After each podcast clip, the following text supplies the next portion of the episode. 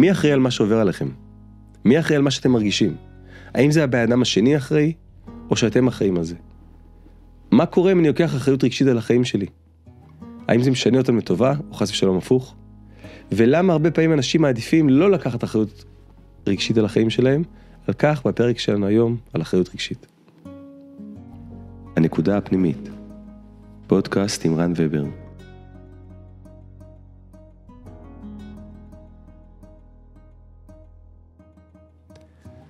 ננסה לדבר היום קצת על אחריות רגשית. מהי אחריות רגשית? למה כדאי לי לקחת את האחריות על הרגשות שלי? מה קורה אם אני לא עושה את זה? וכמובן, למה, למה באמת לא לעשות את זה? יש גם צד, לא סתם הרבה מאוד אנשים לא לוקחים אחריות רגשית על החיים שלהם. מה הם כביכול מרוויחים בזה לטווח הקצר, ומה מרו... מפסידים בזה לטווח הארוך. פלוס נדבר על כמה כלים שיכולים לעזור לנו בעזרת השם. טוב, אז קודם כל, מה זה אחריות רגשית בכלל? אחריות רגשית זה אומר שאני לוקח את האחריות, אני לוקח את הבעלות על הרגשות שלי. אני מרגיש דברים, אני רוצה להחזיר את הבעלות על מה שאני מרגיש, על מה שעובר עליי, אליי. ולא להטיל אותם על מישהו אחר. אני אביא דוגמה פשוטה, כדי שזה יהיה ברור לכולם. אז למשל בא מישהו ואומר לכם, אמ, אשתי עצבנה אותי. אז אתם שואלים אותו, אשתך עצבנה אותך או שאתה התעצבנת? אז הוא אומר, מה זאת אומרת? אשתי עצבנה אותי, ואז אני התעצבנתי. אז מי פה אחראי על המצב? אשתי, או אשתו, כן? אצל מי השליטה במצב? אצל אשתו. כשהיא תעצבן אותו, אז הוא יתעצבן. כביכול, אין לו בחירה פה. אז זה הדבר הראשון לזכור. כשאני מסיר מעצמי את האחריות הרגשית, כשאני לא לוקח אחריות רגשית על המצב, אז השליטה נמצאת במקום אחר, לא אצלי. או אצל בן אדם אחר,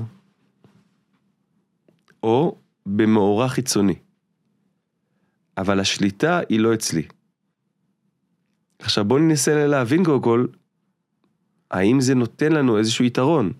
מה נותן לי שאני אומר, אשתי עצבנה אותי, הילדים שיגעו אותי, הבוס לא מבין אותי ו- ו- ומקשה עליי. מה זה נותן לי שאני מטיל את האחריות הרגשית ממני אל האחר? אז קודם כל, ברגע ש... שאני אומר שאשתי עצבנה אותי, זה נותן לי איזושהי רווחה לרגע. למה? כי זה לא אני אשם בזה. אני לא צריך לעמוד מול עצמי ולהגיד, למה התנהגת ככה? אלא יש לי הסבר אוטומטי, היא אשמה, היא עשתה לי, הבוס צייר אותי, הילדים עשו ככה, אשתי עשתה ככה, חברים שלי אמרו ככה, הממשלה עשתה ככה. ברגע שאני מעביר את האחריות הרגשית ממני אל האחר, אז אני מקבל בטווח הקצר יתרון מאוד גדול. מהו היתרון הזה? שאני הסרתי את האחריות מעצמי, ואז גם כל מיני רגשות אשמה, אני יכול uh, להסיט אותם לצד. אני לא אשם בסיטואציה. מי אשם? הוא, היא, הם. אני מפחית את תחושת האשמה שלי. אז זה נראה נפלא. עכשיו, אני יכול לעשות כל מיני דברים נוראים, ואני יכול כל הזמן להסביר את זה, שזה לא אני אשם בזה. למה לא התקדמתי בעבודה? כי אני קורבן, אתם לא יודעים מה לעשות, הבוס שלי עשה ככה וככה. למה אתה לא עובר עבודה? אה, אי אפשר, אי אפשר. למה לא מדבר בבית? כי אשתי, אתם יודעים, אשתי כזה בן אדם דומיננטי, והיא לא, היא לא כל כך נותנת לי לדבר ולהתבטא. ומה הבחירה שלך בזה? שלי, מה זה קשור אליי? זה אי דומיננטית, אי שתלטנית ובעייתית. במאמר המוסגר אנחנו נעשה בלי נדר פרק על שתלטנים ומרצים בפודקאסט ונעריך ונעמיק בזה, בעזרת השם. אז באי לקיחת אחריות רגשית, במצב שבו אני לא לוקח אחריות רגשית על החיים שלי, במצב שבו אני מטיל את האחריות הרגשית על הבן אדם השני, אני כביכול מקבל רווח והצלה. מה? שאני לא אשם, אני קורבן פה, ואין לי מה לעשות. והאחריות הוטלה על מישהו אחר. זה מצב שבו אני לא מקבל אחריות רגשית. אז מה, מה היתרונות? היתרון הוא שאני לא צריך להתמודד עם רגשות אשמה, ואני לא צריך להתמודד עם בחירות שיכול להיות שמפחידות אותי. ומה החיסרון? אז החיסרון הגדול הוא שהשליטה שה... נמצאת, נמצאת אצל הבן אדם, השליטה על החיים שלי נמצאת אצל הבן אדם השני. עכשיו, למה זה בעיה? למה יש בעיה בזה שהשליטה על המצב הרגשי שלי נמצאת אצל מישהו אחר?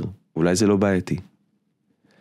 אז הבעיה בדרך כלל היא שזה מלווה בעוד כמה דברים. כשאני מטיל על הבן אדם שלי, כשאני זורק ממני את האחריות הרגשית, אני נשאר בדרך כלל עם חוויה שהיא חוויה של חוסר מסוגלות, של סוג של חוסר אונים. כי השליטה, זה מאוד פשוט, כי אם השליטה היא לא אצלי, היא אצל הבן אדם השני, אז מה תהיה החוויה שלי? קודם כל חוסר אונים. הייתי בשיחה באיזשהו מקום ומישהי סיפרה דוגמה שאני לא יודע אפילו אם היא אמיתית או לא, אבל היא רצתה להעלות נקודה, שבצהריים השכנה, בשבת בצהריים השכנה שולחת אליה את הילדים שלה הקטנים, נועלת את הדלת כדי שלא יחזרו, ועכשיו היא פותחת את הדלת, היא רואה את הילדים הקטנים, והיא לא רוצה שהם ייכנסו אליה הביתה כי היא רוצה לישון, אבל הילדים עומדים שם, והבית שלהם כבר נעול, והיא לא רוצה שהם יסתובבו ברחוב, והיא מאוד מסכנה, אז היא מכניסה אותם הביתה, ואז מה החוויה שלה? חוסר אונים, תסכול, כעס. עכשיו, אם תשאלו אותה, מי אחראי על הסיטואציה? אז היא תגיד השכנה, השכנה היא בעייתית. אבל את, מה האפשרות שלך לפעול כרגע? לא יודעת, מה אני אעשה? אני חייבת להכניס אותם הביתה. אז אני חייבת להכניס אותם הביתה, ואז אני סובלת. מה אם למשל בעלה הציעה, מה אם למשל היית הולכת ודופקת את השכנה בדלת עד שהיא תתעורר, ואומרת לה, תקשיבי, הילדים שלך מפריעים לי. האם זה כזה נורא? אז לא ניכנס לניתוח של המקרה, לעומק יותר, אבל היה נראה מהתגובה שלה למה שבעלה אומר, שזה היה לה מאוד לא נעים. שאם היא הייתה צריכה ללכת לאותה שכנה ולהגיד לה שזה הפריע לה, זה יהיה לה מאוד לא נעים, והיא מעדיפה, מה שנקרא, לבלוע את זה ולסבול. אבל אם תשאלו אותה, מי אחראי על הרגשות שלך באותו רגע? היא תגיד, השכנה. איך זה נראה בצורה אחרת? כשאני מקבל אחריות רגשית על החיים שלי, זה אומר שאני מבין שמה שאני מרגיש קשור לבחירות שלי. זה נותן לי כמה דברים. אחד, זה נותן לי תחושה של מסוגלות. נותן לי שליטה. כשאני משתמש דרך אגב במושג שליטה היום פה בתוכנית, זה לא הכוונה שליטה כוחנית, שאני מנסה להשתלט על מישהו אחר. הכוונה פה בשליטה היא מסוגלות. אני מסוגל, יש לי יכולת לפעול. כשאני מחזיר את האחריות הרגשית אליי, אז אני לא עכשיו פה סטטיסט בסיפור הזה, אני לא עכשיו איזושהי דמות אה, תיאורטית, אלא אני בן אדם שהוא בוחר, הוא מחליט החלטות, והוא עומד בהחלטות האלה, הוא בוחר והוא עומד בתוצאות של הבחירות שלו. וזה דבר נפלא. זה לא שאשתי מעצבנת, לי יש קושי שכשמדברים עליי בצורה הזאתי, אני מתעצבן. לאן זה יכול להביא? זה יכול להביא לזה שאני אנסה לטפל בדבר הזה, מה השורש של הכעס שלי, אבל זה יכול גם לבוא, יכול להביא גם לדבר מאוד פשוט. תקשיבי, אשתי היקרה, כשאני מגיע הביתה מהעבודה מאוד מאוד רעב, אין לי סבלנות ויכולת לשמוע סיפורים על X ו-Y. בוא נשב, נאכל משהו, ואחרי שאני אוכל וארגע, אז יותר מאוחר נשב ואני אשמח לשמוע את זה. אבל כש... אני אתן לכם דוגמה מעצמי, אני, כשאני, אה, אחד העיסוקים שלי, אחד הדברים שלי, שאני עושה, זה שרתי וידאו כשרים, אני עובד עם כל מיני ארגונים, שרוצים לשדר תכנים לא ביוטיוב, אלא בשרתים שלהם. עכשיו, פעם ב, ברוך השם לא הרבה, יש לי בעיות עם השרתים, ואז אני צריך להיכנס לתוך השרת, לפתור דברים, לעשות ריסטארט, להפעיל, לעשות. ופעם, החדר עבודה שהיה קש... מאוד מאוד קרוב לאיפה שהילדים שלי שיחקו, וכל כשהייתי עובד על השרתים, הם היו איכשהו ב... ישב בערך כנראה במטה קסם, היה משכנע אותם להזדחל לתוך החדר ולעמוד מאחוריי. הדבר הזה היה משגע אותי. הרגשתי נורא. אמרתי, רגע, אבא שלהם לא יכול אה, להכיל את זה שהם פה? ואז אמרתי לעצמי, לא. אתה כרגע במשימה שהלחץ בה, או הצורך לביצועים טובים ומדויקים הוא מאוד מאוד גבוה. הילדים שזוחלים מסביבך ועושים רעשים מאוד מאוד מפריעים לך, תעצור, תגיד להם ילדים חמודים, אני לא יכול עכשיו שתהיו פה. כשאבא עובד בדבר הזה, זה מאוד מפריע לי. תבואו עוד עשר דקות, שאני אבוא אליכם עוד עשר דקות או רבע שעה. ברגע שזיהיתי את זה, וברגע שלקחתי את הבחירה, זה מאוד השתנה. לפני זה הייתי אומר לעצמי, טוב, מה לעשות, מה לעשות, אתה עובד בבית, אתה... לא. האחריות הרגשית, כשאני לוקח את האחריות הרגשית חזרה לחיים שלי, אני יכול להציב גבולות שמאפשרים לי, זה דבר אחד. דבר שני, כמו שאמרתי, יכול להיות שאני צריך לטפל בזה, יכול להיות שיש פה איזשהו כעס מודחק, שצריכים עוד איך לשחרר אותו בהתבודדות או בצורות אחרות, בנשימות, בהתבודדות, לשחרר, להוציא. יכול להיות שיש פה רגשות כלואים שאני צריך לדבר עליהם. יכול להיות כל מיני דברים. אז יכול להיות שברגע שאני אקח את האחריות הרגשית לחיים שלי, אז ישתנה משהו ביני לבין אשתי, ביני לבין הילדים, ביני לבין הבוס, מבחינה רגשית, סליחה, מבחינה מעשית אה, בקרקע, או שיכול להיות שביני לבין עצמי אני אתחיל לעשות איזושהי עבודה רגשית על זה. אבל כל עוד שאני אומר שאין אצלי, הבעיה היא לא אצלי, או הקושי הוא לא אצלי, או האחריות היא לא אצלי, אלא האחריות היא על הבן אדם השני, אז איך אני יכול לשנות משהו? פעם מישהו סיפר לי שהוא לא מדבר עם אשתו, הוא לא משתף אותה במה שיש לו על הלב. והיא אמרה שממש קשה לה שהוא לא משתף אותה. אתם יודעים מה קרה שם בעצם? הוא אמר שאם הוא מנסה לשתף אותה, הוא מרגיש שהיא ביקורתית אליו, ולכן הוא לא יכול לשתף אותה. אבל מי אחראי פה על השיתוף או אי שיתוף? היא, לא הוא. כי הוא, מה הוא יכול לעשות? אתם מכירים את התנועה הזאת? תתנו, מה אני אעשה? התחלנו לדבר על זה. הוא התחיל להבין שיש בזה את החלק שלו. איפה לא נוח? איפה, יותר נכון, איפה נוח? לא לקחת אחריות. לא לעשות את מה שהוא צריך לעשות עכשיו, אלא אה, להטיל עליה את מלוא האחריות לזה שהם לא מדברים, ולכעוס עליה ולנטור לה, למה? הרבה יותר פשוט לבוא ולהגיד, אני אחראי על הרגשות שלי. אני אחראי על החיים שלי.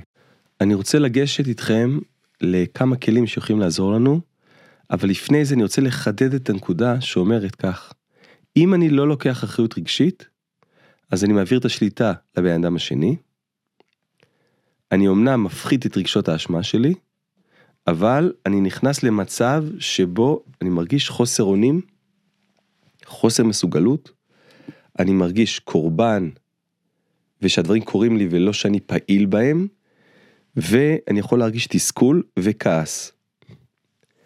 Uh, בגלל שאני גם לא בוחר, ברגע שאני מעביר את האחריות הרגשית לבן אדם שלי, אני לא בוחר, אני כביכול לא יכול לבחור, אז הסיכוי גם שדברים ישתנו הוא מאוד מאוד נמוך. דבר כלל לזכור בעבודה פנימית ועבודה זוגית, אני לא יכול לצפות לשנות את הבן אדם השני. הבן אדם היחידי שאני יכול לשנות זה את עצמי.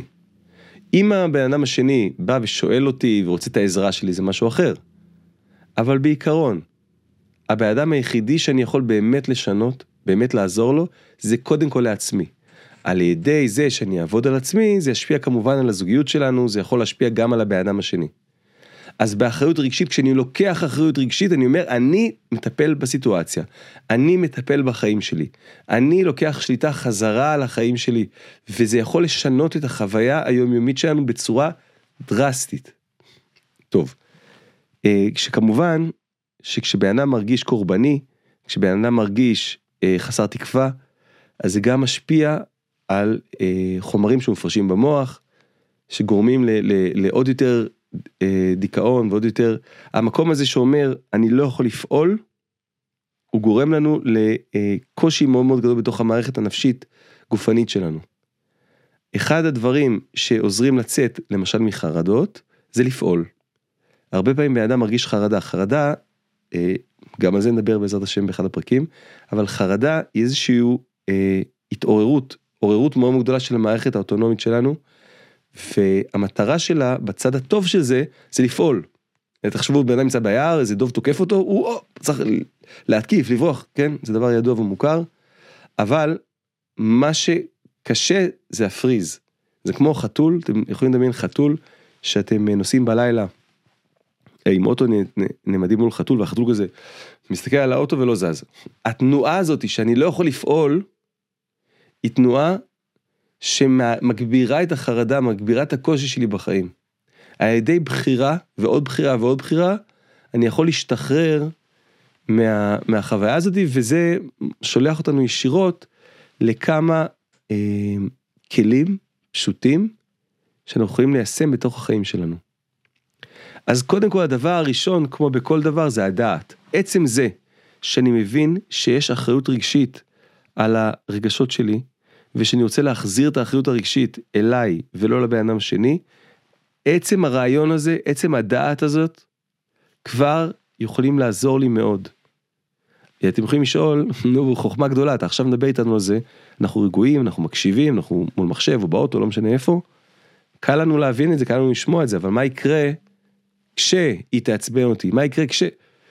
אז אה, זה בחינה של אה, קל באימונים, קל בקרב, כן?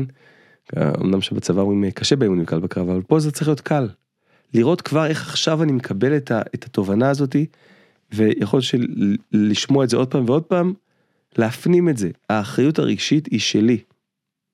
טוב, אז הכלי הראשון הוא כלי של דעת. עצם זה שאנחנו חושבים על זה בזמנים אה, בטוחים ורגועים, זה יכול להתחיל להטמיע לנו את זה. הכלי השני שאני רוצה לדבר איתכם עליו, הוא קשור למוניטור הרגשי שדיברנו עליו כבר באחד הפרקים הקודמים, וזה להתחיל לראות מה אני מרגיש. זאת אומרת, למשל, אשתי אומרת לי משהו, מה החוויה שלי? אז ישר בעיניים קפוץ, כעס. לפני הכעס, מה הרגשת? מה הרגשתי לפני הכעס? אמ... אולי חשבתי שאני לא בסדר? יופי, חשבת שאתה לא בסדר, ואז כעס כדי להתקיף, כדי להסיר ממך את האחריות, נכון? נכון. או מקרה אחר, מה הרגשת?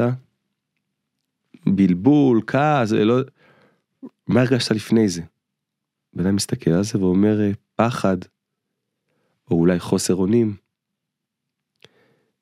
אה, אז, אז עכשיו לוקחים את המוניטור הרגשי ומחברים אותו לסיטואציות שבהם כביכול אין לי אחריות על הרגש שלי. שכביכול הרגש שלי מופעל מבחוץ. שלא אני אחראי על מה שעובר עליי, אלא שהיא אחראית, שהילד אחראי וכדומה. אז אם אני אתחיל לעשות מעקב במוניטור הזה, גם על רגשות ורגשות שהוקדמו להם. למשל, מישהו סיפר שהיה בסעודת שבת עם חברים, ופתאום הבן שלו קם והתנהג בצורה מוזרה, או בצורה שטותית, או בצורה שבעצם הוא התחיל לנזוף בו על הדבר הזה, איך אתה מתנהג ככה בשולחן וזה וזה. הוא שאל את עצמו אחר כך, מה הרגשת? ואת זה אפשר לעשות גם אחרי, אחרי המצב, לא דווקא בתוך המצב, כי בתוך המצב זה הרבה פעמים קשה, צריך להתאמן. אז אמרנו, קודם כל, קל באימונים, קל בקרב, זאת אומרת, קודם כל להכניס את הדעת הזאת כשקל לי, כשאני באימונים, כשאני מחוץ לשדה הקרב. וגם, הרבה פעמים, אחרי. הרבה פעמים קל לי לראות את הדברים האלה, אחרי שנגמר הקרב הזה, אחרי שנגמרה הסיטואציה. אני יושב עם עצמי, אומר, רגע, מה קרה פה בעצם במטבח? או מה קרה שם מול הילד? מה מתרחש פה בעצם? ואז אני יכול לבדוק את זה כשאני לא במצב engaged, לא במצב בתוך הסיפור, אלא אני רגע בצד. אותו בן אדם אמר שהוא מה ולמה הבן שלו התנהג ככה וזה מאוד לא יפה והוא היה צריך לגעור בו והוא מצטער מאוד שהוא דיבר אליו כל כך לא יפה מול כולם ובייש אותו. ואז הוא צר ואמר, אמ, האמת שאני הרגשתי בושה. למה? הוא אומר, כי הילד התנהג בצורה שהיא בגלל שהוא הבן שלי, אז אני הרגשתי שהוא לא אמור להתנהג בצורה הזאת, וזה משפיל אותי שהבן שלי מתנהג ככה. אז הרגשת פה השפלה, הרגשת פה תחושה של בושה והשפלה, כן. עצם זה שבן אדם רואה את הדבר הזה, זה כבר משנה לו את החיים. עצם זה שבן אדם יכול להיעצר ולהגיד, רגע, היה פה רגש שהוא היה לי ברור, אבל אני רואה שיש רגשות יותר עמוקים או יותר נסתרים, אני יכול להתחיל לקחת אחריות על הרגש שלי, זה דבר נפלא. אז הכלי הראשון אמרנו, זה הדעת. עצם זה שאני מבין מה זה אחריות רגשית, ואני מבין שאני רוצה להחזיר את האחריות הרגשית לחיים שלי, ואני מבין כמה זה הורס לי את החיים שאני משליך אותה הלאה. הכלי השני, עם המוניטור הרגשי, לכוון אותו יותר, לחייל אותו יותר, עכשיו אנחנו רוצים לראות את הרגש שעלה בי, ואת הרגשות שמתחתיו, או שקדמו לו. הכלי השלישי, זה אה, כלי של בחירה. אני עכשיו נמצא מול סיטואציה, האינסטינקט שלי זה להגיד שהבן אדם השני הוא אחראי על מה שעובר עליי, ואני אומר לו, אני רוצה לקחת את, את האחריות, זה לקיחת אחריות. כמו שבצבא, לא יודע, יש איזה מפקד שהוא לוקח אחריות על מה שקרה, אז אני עכשיו מפקד של החיים שלי, אני רוצה לקחת אחריות על מה שקרה. היא לא עצבנה אותי, אני התעצבנתי. מה זאת אומרת, אבל היא עצבנה אותך, זה מה שהרגשת. נכון, אבל אני עכשיו מחבר את הכלי הראשון והשני לכלי השלישי, אני לוקח אחריות, אני אחראי על זה. אבל אם אתה תהיה אחראי על זה, יכול להיות שלא תדע מה לעשות. יכול להיות שתבין שהיית לא בסדר בכל מיני דברים. יכול להיות שתצטרך לעשות תשובה על כל מיני דברים. יכול להיות שתצטרך לבקש סליחה על כל מיני דברים. נכון. אבל אני מבין כמה זה קריטי לי, אני לוקח אחריות על, על הרגשות שלי. ויכול להיות שזה יביא לשינויים חיצוניים, יכול להיות שאני אעבור עבודה. יכול להיות שאני אשב בשיחת נפש עם אשתי ואגיד תקשיבי, הדברים האלה והאלה אני לא יכול לסבול יותר. שיכול להיות שזה דבר מאוד מפחיד אותי עכשיו ועדיף לי לא לעשות את זה ורק להאשים. הכלי הרביעי הוא כלי למי שעושה יותר עבודת נפש, יכול להיות שצריך, יותר קל לעשות זה אולי עם מטפל או עם אה, בן או בת זוג שממש מקשיבים לנו, וזה לנסות להתחקות קצת אחרי ההיסטוריה של אי קבלת האחריות הרגשית שלי. זאת אומרת, למשל יש מישהו שמספר שכשהוא היה ילד, הייתה לו אימא מאוד מאוד חזקה, והיא כל הזמן הייתה קובעת לו דברים, והוא בהתחלה מתנגד קצת, ואז בסוף הוא היה פשוט מרפא ונותן לה להחליט בעצמה, ואחר כך מאשים אותה. אז עוד פעם, זה קשור יותר לפרק של השתלטנים והמרצים, אבל אני רוצה להגיד את זה פה, שהכלי שה, הרביעי זה עבודת עומק, של לחפש איפה התחלתי להסיר את האחריות מעצמי. אני לא חייב למצוא את הנקודה המדויקת. עצם זה שאני רואה שזה לא התחיל עכשיו, זה עוזר לי מאוד להבין שבאמת האחריות אצלי. אתם זוכרים את הדוגמה עם השכנה מקודם? השכנה שמתעללת בה, ששולחת את הילדים ונועלת את הדלת והיא מסכנה ומסכנה ומסכנה, בשלב מסוים היא פתאום אומרת, והאמת היא שיש לי זה לא רק איתה. אמרתי, אה, אוקיי. והיא לא, לא, אני כבר הרבה יותר אסרטיבית מפעם, אבל עדיין יש את זה. אז זה נושא בחיים שלי. אז הדבר הזה שאני מתנהג בו הוא נושא בחיים. אז, אז, אז ההמלצה שלי זה עכשיו לקחת את כל הכלים האלה, נסכם את העניין של האחריות הרגשית, אני רוצה להיות אחראי על החיים שלי. וזאת, וזה עניין של בחירה, וכמובן קבלת אחריות עם כל המשתמע לזה. יכול להיות שיהיה לא נעים, יכול להיות שזה יציף בי כל מיני רגשות. אבל השחרור מזה שהבן אדם השני עשה והוא אחראי, הוא שחרור שאי אפשר לשער אותו. בעיקר בגלל שברגע שאני מאשים את השני, אין לי אפשרות לשינוי, אין לי אפשרות לבחירה, וזה דבר שממש ממוטט אותנו. אני רוצה להחזיר בחירה לחיים שלי, בין אם זה בחירה רגשית פנימית, בין אם זה בחירה של גבולות חיצוניים שתיארנו בהתחלה. אז על ידי זה שאני מחזיר את האחריות הרגשית אל, אליי, אני יכול, אה, אני יכול לחוות את החיים בצורה אחרת לגמרי ולעשות שינויים פנימיים וחיצוניים. תודה רבה.